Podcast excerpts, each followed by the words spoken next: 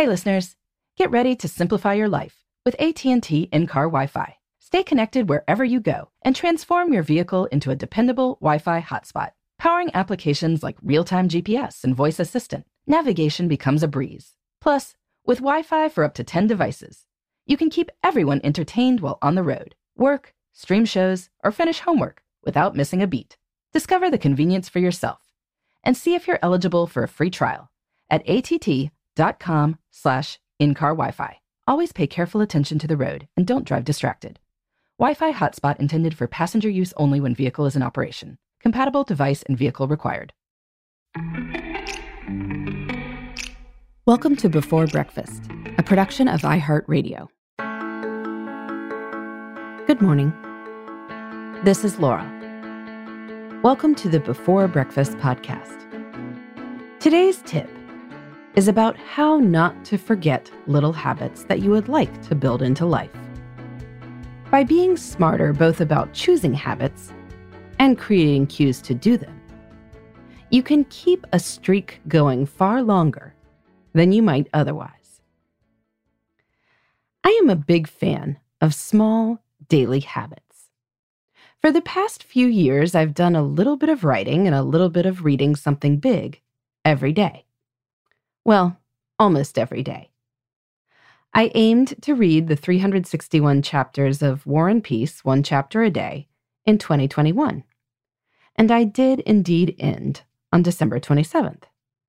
However, I also aimed to write one vignette from a character's day every day in 2022.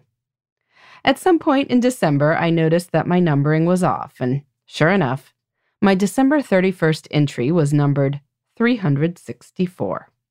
So I guess I must have forgot on one day. Whoops. It can happen. But if you do want to do a big project, broken down into daily steps, being as consistent as possible can help cement the habit. Part of that is figuring out how not to forget the habit. How can you be sure that every single day you will remember to do whatever you have set a goal to do? Life can get busy. We do what we absolutely have to do, but sometimes we can lose track of the things we want to do. Or our circumstances change on a particular day, and our normal cues can't help us. What then? The first step to not forgetting turns out to be choosing well. When people say that they have trouble sticking with things, I often bring up toothbrushing. Many people who claim to have trouble with habits do manage to brush their teeth quite frequently. Indeed, they may have multi year streaks going of brushing their teeth at least once a day, if not more. So it's not that they can't stick with a habit. It's just that to stick with other habits, those habits need to be more like brushing your teeth. That is, the habit shouldn't take much time. It should be reasonably pleasant, or at least feel good afterwards. You have a set time to do it, and if you leave your normal routines, you take your equipment with you. Ideally, you also don't view this habit itself as a particularly big deal. It is just part of life. And when that is the case, things can run pretty much in perpetuity.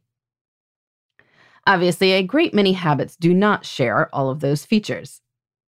I like to tell the story of how, when I was on a cruise once, the cruise director got up and told us that all diets were officially kicked to the curb.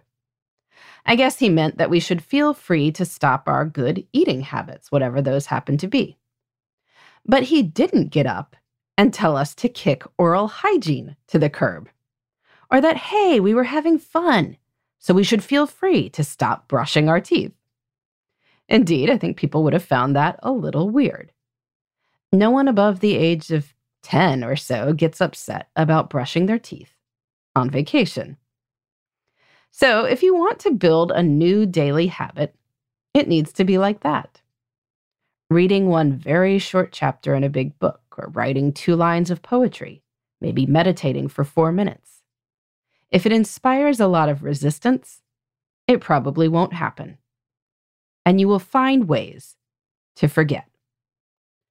But once you have chosen well, remembering is more about taking some practical steps. You need something to trigger mindfulness that you intend to do the habit. One good option is to choose a general time or cue. Maybe it could be with your morning coffee, unless your morning coffee is more of an uncertain thing. Maybe you could tie it to brushing your teeth. First thing at your desk, and then figure out what the cue will be on weekends. Since a truly daily habit should happen on Saturday and Sunday too. Perhaps you can set a recurring alarm and then make a decision. If it can't happen at the alarm time, you immediately reset the alarm for a later time, when you will make that decision again. Then it helps to have some way to track compliance. With reading a big book, this is somewhat apparent. Are you farther along than you were a few days ago? Or if you are writing daily entries in a Word file, you can see how many entries there are. But for some things, like meditating, maybe you record somewhere when you've done it. Put it on your to do list for the day to remind yourself of it. I put rituals on my daily to do lists and cross that word off when I have written lines in my poems and read my 10 pages of Jane Austen, which is this year's project. And yes, I will note if I have done it on weekends too. A weekend to do list doesn't need to look like a weekday to do list, but you probably have some intentions for the day. So, better to remember them than not remember them. Or maybe you get an app that will remind you each day to say you've done something. Most of us do look at our phones on weekends, just as we do on weekdays so you can forget, but it will be harder. In any case, adopting a new habit can be challenging. Sometimes we don't feel like doing things, but with some habits, it's also just possible to forget. Setting things up so it is harder to forget means that is less likely to happen. And eventually, the habit will become just like brushing your teeth. In the meantime, this is Laura Thanks for listening. And here's to making the most of our time.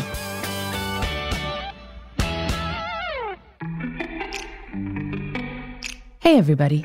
I'd love to hear from you. You can send me your tips, your questions, or anything else. Just connect with me on Twitter, Facebook, and Instagram at Before Breakfast Pod. That's B E, the number four, then breakfast, P O D. You can also shoot me an email at beforebreakfastpodcast at iheartmedia.com. That before breakfast is spelled out with all the letters. Thanks so much. I look forward to staying in touch.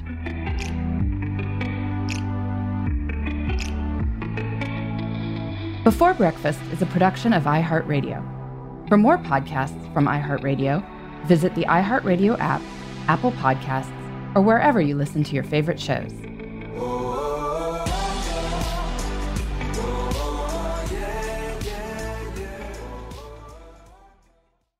Life's better with American Family Insurance because our home policies help protect your dreams and come with peace of mind.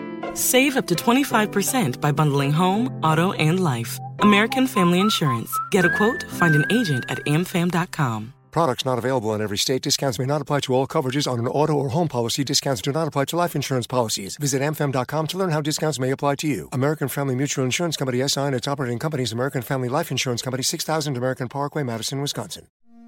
It's like the police knew who he was before they got here. From iHeart Podcasts. the Medical school dean at USC was leading a secret double life. She's breathing right now? Yes, she's absolutely breathing. I'm a doctor, actually. A story about money, power, and corruption. When people fall in line, they fall in line. Looking back, I realized, oh, everyone knew. I'm Paul Pringle, an investigative reporter for the LA Times. Listen to Fallen Angels, a story of California corruption on the iHeartRadio app Apple Podcast, or wherever you get your podcasts.